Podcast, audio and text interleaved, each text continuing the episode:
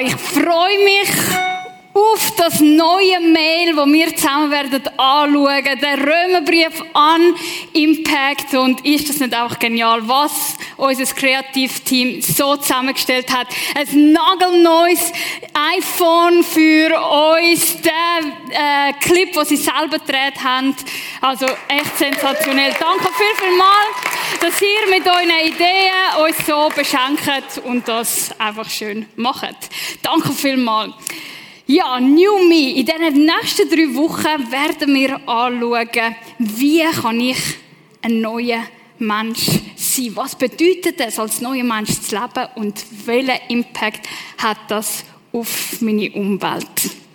Und ich begrüße ganz besonders auch dich im Livestream und unten in der Homebase. Und vielleicht im Livestream oder unten in der Homebase hast du so gemerkt, wo, wo der Clip gelaufen ist, hey, wow, ich bin pumped, ich bin parat, ich bin parat, um neu wieder meine äh, Vorsätze führen zu nehmen und wieder so richtig sportlich ist 2021 starten. So ist es auf jeden Fall mir gegangen, als ich das erste Mal den Clip gesehen habe. Und ähm, es hat mich an meine Vorsätze erinnert. Ich weiß nicht, ob du Vorsätze machst oder nicht, oder du das schon lange aufgegeben hast. Aber ich habe gesagt, hey Migro, ich kaufe mir das Heftli, be happy, be bright, be you. Und dann gesagt, das passt zu mir, das mache ich. Ich fange an wieder mit meinem Training, weil das Fitnesszentrum hat ja jetzt zu. Und ich mache einfach mein Workout mit meinem Freund über äh, Skype. Das ist ganz gut gegangen. 1. Januar, 90 Squats, ähm, um die 25 Push Push-Ups, 40, nein, 60 Leg Rises, um die 90 Rumpfbügen und Planken 1 Minute 5. Wow! Come on! 2. Januar, 90 Squats, etwa 22 Push-Ups, Wiederum die, ich bin nicht so gut im Rechnen, das ist etwa um die 50 Leg Rises, Push-Ups, auch um die 60. Plank habe ich mich selber übertroffen um 6 Sekunden. 1 Minute 11 habe ich durchgehalten. Und der 3. Januar, der fällt. Und bis heute, der 15. Januar, fällt auch. Aber hey, Start strong, new hope, oder? Und vielleicht kennst du das. Du startest in etwas Neues. Du merkst, ah, auch wenn, auch wenn ich die Vorsätze nicht mache, aber ja, das, das ist so ein Moment, wo du kannst sagen, ich überlege mir etwas Neues und ich will neu starten, oder? Und, und wenn das nur schon die Hoffnung war, dass 2021 einfach ein besseres Jahr wird und nicht Corona. Aber leider ist es uns auch ähm, nicht granted worden. Ähm, vielleicht habt ihr das gesehen, am sechsten Tag ähm, stürmt Amerikas Capitol, was man ja natürlich so macht äh, in einer Demokratie. Genau, also das hat mich selber ein bisschen ähm, irritiert. Ich weiß nicht, wie es dir gegangen ist. Auf jeden Fall. Was ich mit dem will sagen ist, dass wir doch tief in uns innen das Bedürfnis haben oder, oder wie das Wissen, dass eigentlich schlummert da drin ein bisschen mehr Potenzial, oder? Eigentlich, eigentlich kann ich es aus mir rausbrechen. Eigentlich kann ich doch zu diesen Sternen greifen. Und so gehen wir motiviert los und irgendwann kommen wir an unsere Grenzen. Und die gute Nachricht, die ich heute habe, ist, dass wir anhand vom Römerbrief werden entdecken, wie unser ganzes Potenzial entfalten werden kann.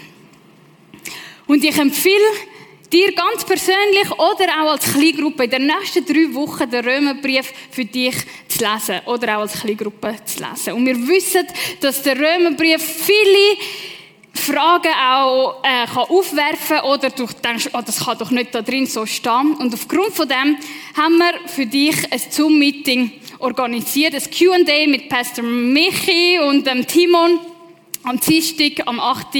Du kannst auf die Webseite unter dem Slash gehen und alle deine Fragen oder deine Erkenntnisse ähm, teilen mit anderen von dem ganzen Impact und das äh, wird uns helfen, zum miteinander vorwärts zu gehen. Okay, jetzt, äh, was ist eigentlich der Römerbrief? An wen ist er gerichtet? Wenn du einen Sherlock bist, weißt du, aha, er ist an die Römer gerichtet. Er ist an die, Christen in Rom gerichtet. Und das sind etwa verschiedene Hausgemeinden, etwa fünf sicher verschiedene Hausgemeinden. Und das sind ganz verschiedene Leute. Das sind Christen die früher Juden sind und dann sich für das Christentum entschieden haben. Und dann hat es andere Christen gehabt, die sind früher so Griechen, Römer, so Heiden, hat man denen so genannt. Oder die, haben, die, die sind nicht das auserwählte Volk gewesen. Und die Kirchen haben miteinander funktioniert. Und weil wir ja aus verschiedenen Backgrounds kommen, gibt es ja oft Konflikt. Und eine Frage, die diese Kirchen beschäftigt hat, war, wer hat eigentlich Zugang zu Gott? Wer hat Zugang zu Gott? Und vor allem, wie hat man Zugang zu Gott? Und das Spannende ist, dass diese Frage, wer hat Zugang zu Gott, ganz eng verknüpft ist mit der Frage, wie kann ich mein volles Potenzial entdecken und ausschöpfen. Vielleicht hockst du heute Abend da oder die Heime oder drinnen und du denkst, ja, die Frage hat mich nie beschäftigt, wie kann ich Zugang haben zu Gott? Ich meine, ich weiß gar nicht, ob es Gott wirklich gibt. Vielleicht bist du einfach gekommen, weil du eine Person einen Gefallen hast machen und hast wissen, okay, was ist das Impact und sie besser verstehen hast wollen. Oder vielleicht hast du dir die Frage tatsächlich mal gefragt. Ich habe mir die Frage gestellt, als ich zu Marokko in einer wunderschönen drei Tages Wüste Reise war und du, du hast Zelt aus, ausbreitet ähm, und du schaust auf den Sternenhimmel und der ist so klar und und du schaust dort oben und denkst, wow, das überwältigt mich. Es muss doch etwas Größeres geben. Oder eben letzten Samstag, wo wir in Valbella Recken sind für Snowcamp, siehst du die majestätischen Berge und du denkst, wow, es muss doch etwas Größeres geben. Es muss doch irgendwie einen Gott geben, der das wie geschaffen hat. Und genau dort setzt der Paulus am Anfang vom Römerbrief an. Im ersten Kapitel erzählt er die Geschichte von dem Schöpfergott, wo Sterne und Himmel und Sonne und Mond und Wälder und Meer erschaffen hat und den Menschen im eigenen Ebenbild. Und er ist begeistert von dem. Doch dann passiert etwas Tragisches. Und das, was passiert, die Folge von dem, von dieser Tragik, von dieser Tragödie, die passiert ist, ist bis heute spürbar. Er bringt das in diesem Vers zusammen. Denn sie vertauschten die Wahrheit, die Gott sie hat erkennen lassen, mit der Lüge. Sie, das sind Menschen. Sie verehrten das Geschaffene und dienten ihm statt dem Schöpfer, der doch für immer und ewig zu preisen ist. Bam.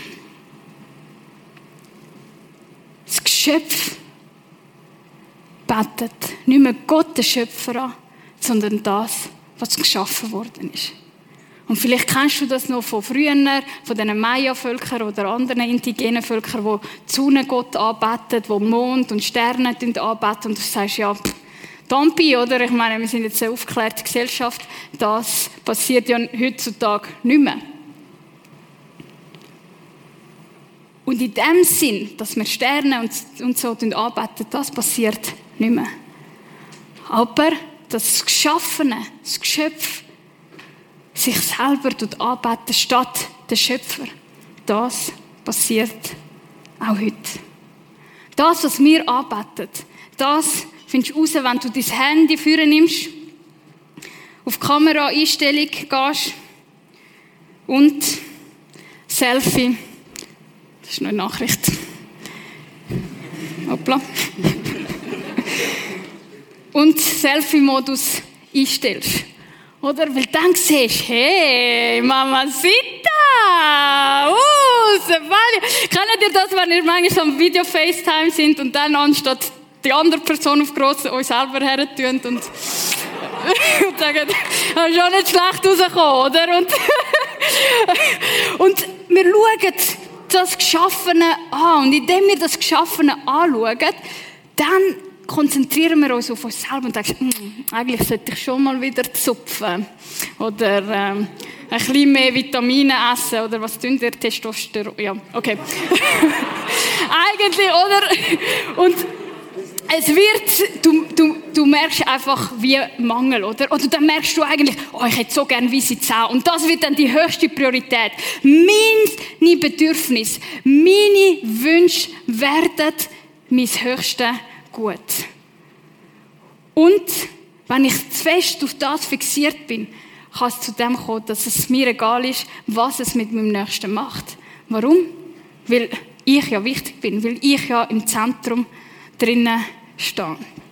Und das hat Auswirkungen auf unsere Umwelt. Und der Paulus, der beschreibt das wirklich mit einem mit sehr klaren und starken Worten. Ihr Leben ist voller Unrecht, Schlechtigkeit, Habgier, Bosheit, Neid, Mord. Er hört nicht mehr auf. Er ist ein richtiger Pessimist. Streit, Betrug und Hinterlist. Sie reden hinter dem Rücken über andere, das wäre Gossip übersetzt, und verleumden ihre Mitmenschen. Sie hassen Gott und sind unverschämt, stolz und großspürig. Sie sind voller Ideen, wenn es darum geht, Böses zu tun, und ihren Eltern sind sie ungehorsam. Auch diese Phase hat er nicht ausgelassen. Sie sind uneinsichtig, halten ihre Versprechen nicht und sind lieblos und unbarmherzig.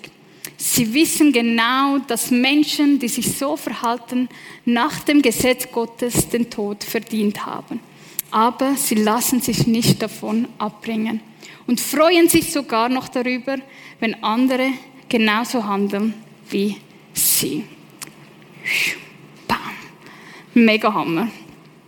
Vielleicht sagst du, Steph, und genau aus dem Grund komme ich nicht in die. Weil der einzige Mal, weil das einzige Mal, wo ich mal in die komme, dann passiert so etwas. Oder? Es wird dir einfach vor Augen geführt, wie schlecht doch die Menschheit ist und wie die Welt doch vor die Hunde geht und wir können nicht mehr machen. Und ich verstehe den Frust. Und das frustet mich auch, aber ich habe zwei Einwände.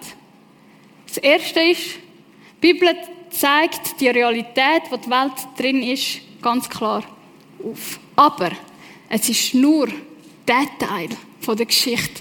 Und der andere Teil der Geschichte ist so viel mehr. So viel mehr. Und das Zweite ist, es braucht nicht viel, um uns eingestehen, dass es tatsächlich nicht so 100% gut läuft in dieser Welt. Ich als, ähm, bin ja als Erstberuf Sozialarbeiterin und ich habe mir bewusst dagegen entschieden, in Kindesschutz arbeiten zu gehen, weil ich gesagt ich vertrage das nicht. Ich vertrage das Schicksal nicht. Oder müssen Menschen begegnen, die Kinder ausbieten, misshandeln oder vernachlässigen. Ich vertrage das nicht. Und es ist schon verrückt, dass wir zu so einem Punkt gekommen sind, dass der Staat Institutionen muss machen, um das irgendwie einen Schutz darbieten, um das irgendwie richten. Oder das zeigt ja auch ein bisschen etwas von dem, dass es ein bisschen schief geht mit unserer Selfie-Gesellschaft. Jetzt hat es ja in Rom die Christen gehabt, die ähm, die Heiden sind und die, die einen jüdischen Hintergrund sind. Und wo der Paulus das so aufgelistet hat, dort, sind die dort gewesen, sind so gesessen und gesagt, ja, sag's denen, sag's denen, zeig's denen Welt, zeig's denen, wie, wie schlecht sie sind und, und jemand muss das einfach Klartext reden, oder? Mal mit auf, auf den Tisch hauen, wie es so ist. Das, die Haltung, die haben ich doch manchmal auch. Ich denke, ja, also so schlimm bin ich jetzt also nicht. Ich schaue jetzt zum Beispiel Pablo Escobar. Der ist also wirklich ganz ein schlimmer. Ich bin kein Drugdealer, oder? So weit ist es nicht. Und indem ich mich zurücklehne und schaue, was passiert, fange ich an richten, oder? Ich sage, ja, auf dieser Skala, ich bin zwar nicht so gut wie Isa, aber ja, ein bisschen besser als der Matteo, das passt schon, das verträgt schon. oder? Und du schaust da so ein bisschen zu, oder? Und diese Haltung, Die Haltung haben die Juden auch gehabt. Warum? Weil sie von klein auf mit der Überzeugung aufgewachsen sind, dass sie das auserwählte Volk sind. Sie sind die Einzigen, die das Gesetz von Gott bekommen haben. Sie sind die Einzigen, die wissen, was Gott wirklich gefällt. Sie sind die Einzigen mit dem richtigen Pass. Sie sind die Einzigen, die wissen, wo es durchgeht. Äh? Schön, oder? Sie sind auf der sicheren Seite. Weil sie sind davon überzeugt, solange ich das Gesetz habe, ja, dann habe ich Zugang zu Gott. Easy. Ich muss einfach nur ganz genau einhalten und ich muss mich richtig bemühen, dass, damit er das auch sieht und vor allem alles geben und so und reinbleiben und ja nicht mit anderen Menschen essen, die auch nicht Juden sind. Ah, ich habe den Pass, ich kann mich zurücklehnen. Doch Paulus geht mit ihnen auch ganz scharf ins Gericht. Er sagt, meinst du, hallo, Meinst du, Gott wird andere richten und verurteilen, wenn sie so handeln und dich, wenn du dasselbe tust, ungestraft lassen? Ist es dir gleichgültig, wie freundlich, geduldig und nachsichtig Gott mit dir ist? Siehst du nicht, wie Gottes Freundlichkeit dich zur Umkehr bewegen will? Mit anderen Worten sagt er, was nützt dir der Pass, wenn du nicht nach dem leben wenn du dich nicht nach dem verhalten Was erlaubst du dir da, die Füße aufzuhaben? Sagen, ah, c'est la vie, la vie en rose und so. Ohne dich nach dem zu handeln. Kannst denn du bestehen? Und das ist das Dilemma vom Römerbrief. Das Dilemma vom Römerbrief ist einerseits die erste Ding, wo du sagst, ja, aber ich bin doch in dieser, in dieser Selfie-Gesellschaft aufgewachsen. Ich meine, ich habe ja nicht anders gelernt. Ich meine, ich bin, ich, mein Vater ist nicht rum ich musste selber schauen, ich musste selber meine Aufzüge machen, ich, ich habe das müssen machen, ich musste selber für mich sorgen. Und so hast du durchgekämpft. Oder wenn du die Graduation, ach, mir fehlen die Wörter. Einfach, du hast wie gelernt, ich muss für mich kämpfen, wenn ich noch einmal herkomme. Oder du bist einfach so toll wie ich und du schaust dich gerne an. Oder? Und du brichst nicht aus dem raus. Das funktioniert nicht. Und bei das funktioniert irgendwie auch nicht. Was ist es dann? Wie kann ich vor Gott bestehen? Wie kann ich Zugang zu Gott haben? Und da kommt die gute Nachricht, die die Bibel für uns hat. Weil sie sagt, es ist weder das, weder dein eigenes Bestreben, du musst selber helfen und selber schauen, noch, ich muss ja schauen, dass Gott nicht hässig mit mir wird und so und alles einhalten, Picobill. Sondern sein Weg ist ein dritter Weg. Und der dritte Weg, der ist so absurd, dass die Juden und die Römer, wo, wo das ganz frisch war, haben sie gedacht, die spinnen doch, es kann doch nicht so einfach sein. Und doch, es ist. Paulus bringt so auf den Punkt. Wir werden von Gott für gerecht gesprochen, indem wir an Jesus Christus glauben. Dadurch können alle ohne Unterschied gerettet werden. Denn alle Menschen haben gesündigt und das Leben in der Herrlichkeit Gottes verloren. Da hat es zwei krasse Punkte. Einerseits, dass gerecht gesprochen werden. Gerecht gesprochen werden, das ist ein, ein äh, juristischer Begriff, der so viel heißt wie du bist nicht schuldig. Das andere ist, er sagt, alle ohne Unterschied können gerettet werden. Und das ist revolutionär gewesen. Weil damals sind die Rassen, sind die Ethnien so getrennt gewesen, dass sie unmöglich zusammengekommen sind. Und der Glaube an Jesus ist das erste Mal gewesen, wo gesagt haben, die Juden und Heiden, die können zusammenkommen. Und das dritte ist unser Zustand, dass wir das Leben in der Herrlichkeit Gottes verloren haben. Und weil wir die Herrlichkeit Gottes verloren haben, können wir nicht in unserem vollen Potenzial leben. Warum? Weil wir geschaffen worden sind mit dieser Beziehung mit Gott, mit ihm durch den Alltag durchzugehen. Wir sind dafür geschaffen worden, uns an etwas Höheres zu orientieren als uns selber und das ist Gott. Er ist unser Spiegelbild. Er ist unsere Orientierung, nicht wir selber. Er tut das noch ein bisschen weiter aus, aus Deutsch. Er sagt, doch Gott erklärt uns aus Gnade für gerecht. Es ist sein Geschenk an uns durch Jesus Christus, der uns von unserer Schuld erlöst hat. Wir sind gerecht vor Gott, wenn wir glauben, dass Jesus sein Blut für uns vergossen und sein Leben für uns geopfert hat. Ich möchte da stehen bleiben. Erlöst.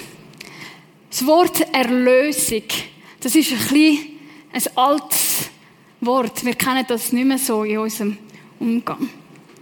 Und in der Vorbereitung für die heutige Message habe ich etwas Sensationelles entdeckt. Nämlich ist der Erlösung, das, der Begriff ist das nicht nur etwas Neues, was im Neuen Testament vorkommt, sondern es ist schon im Alten Testament vorhanden gewesen. Und jedes Mal, wenn es im Alten Testament von Erlösung dreht war, haben sie drei Sachen gemeint. Das erste ist, du bist erlöst von etwas. Du bist erlöst von Unterdrückung, von Knechtschaft, von Ausbeutung, von Ungerechtigkeit. Du bist erlöst aus dem Leid, aus dem Schmerz draussen. Das Zweite ist, du bist erlöst durch ein Ereignis. Es heißt nicht, es ist einfach so und Fingerschnips und alles ist, sondern es muss etwas passieren. Es muss ein Ereignis passieren. Und das Dritte ist, du bist erlöst zu etwas hin. Du bist erlöst zu einem neuen Status. Du bist erlöst zu Freiheit hin. Oder? Und das ist anhand von der Exodus-Geschichte und so, das ist Klammer zu ist das wie verdeutlicht worden im Alten Testament. Und wie viel mehr macht das Sinn im Neuen Testament, wenn wir merken, das ist das, was Jesus am Kreuz gemacht hat. Warum? Erstens, er hat uns erlöst von unserer Schuld. Er hat uns erlöst von unserem Egoismus. Er hat uns erlöst von dem, was mich von Gott trennt. Er hat mich erlöst von, von, von meinem Control-Drang. Er hat mich erlöst von meinem Minderwert. Er hat mich erlöst von, von dem Egoismus, wo einfach andere Menschen um mich herum Schaden zu, zufügt.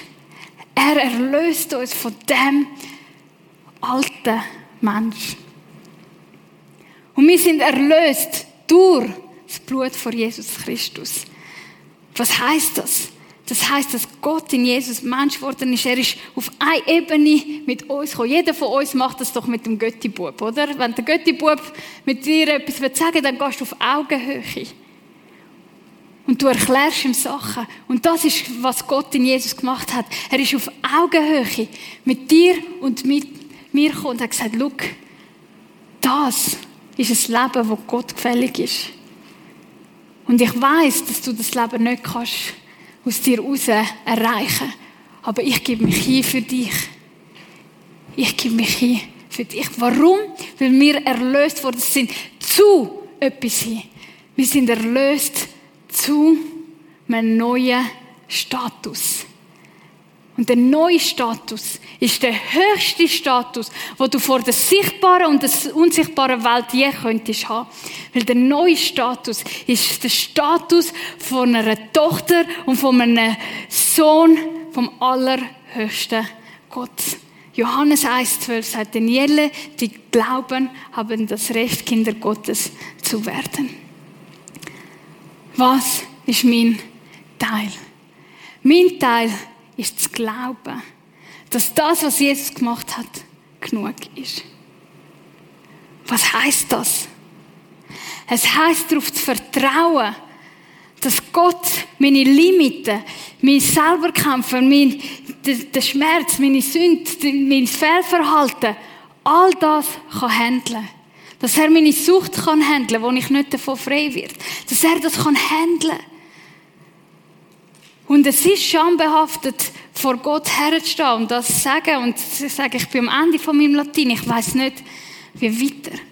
Und dort, vor dem Jesus, können sagen, hey, da bin ich. Und Gott sagt, ich beschenke dich mit meiner Vergebung.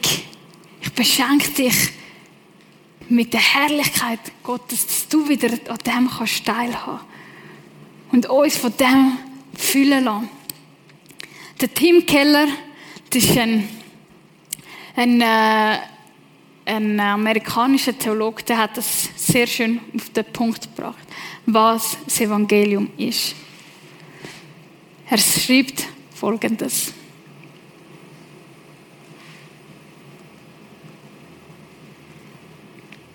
Das ist das Evangelium. Wir sind in uns selbst sündiger und fehlerhafter, als wir je zu glauben wagten. Aber gleichzeitig sind wir in Jesus Christus geliebter und angenommener, als wir je zu hoffen wagten.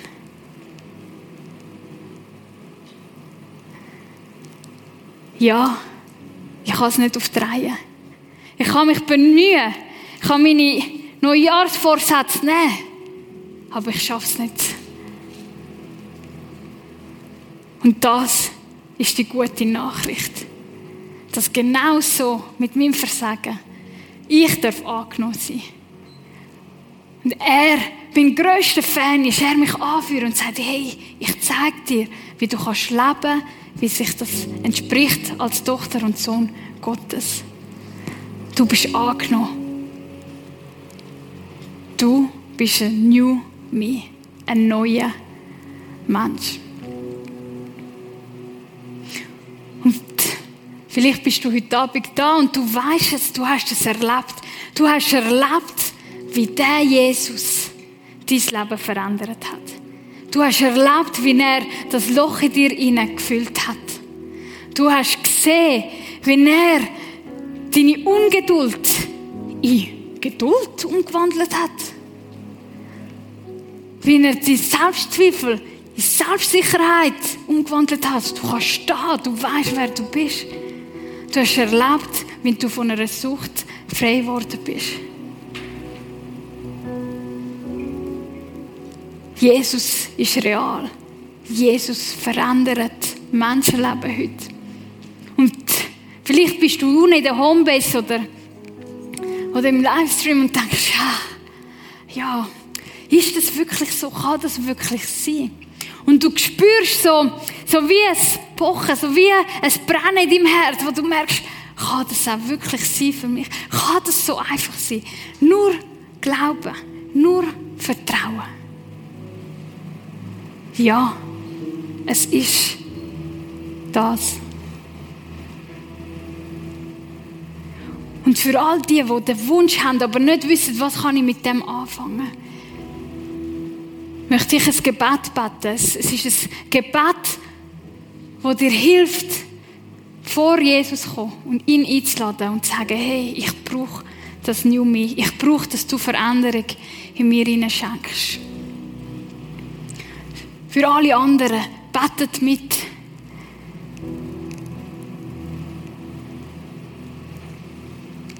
Ihr könnt Augen zumachen.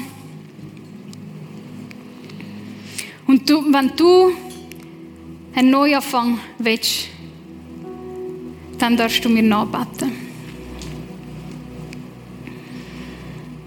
Jesus, Ich versuche es immer und immer wieder. Und doch merke ich, dass ich an meine Grenzen komme. Ich merke, dass ich Veränderung brauche.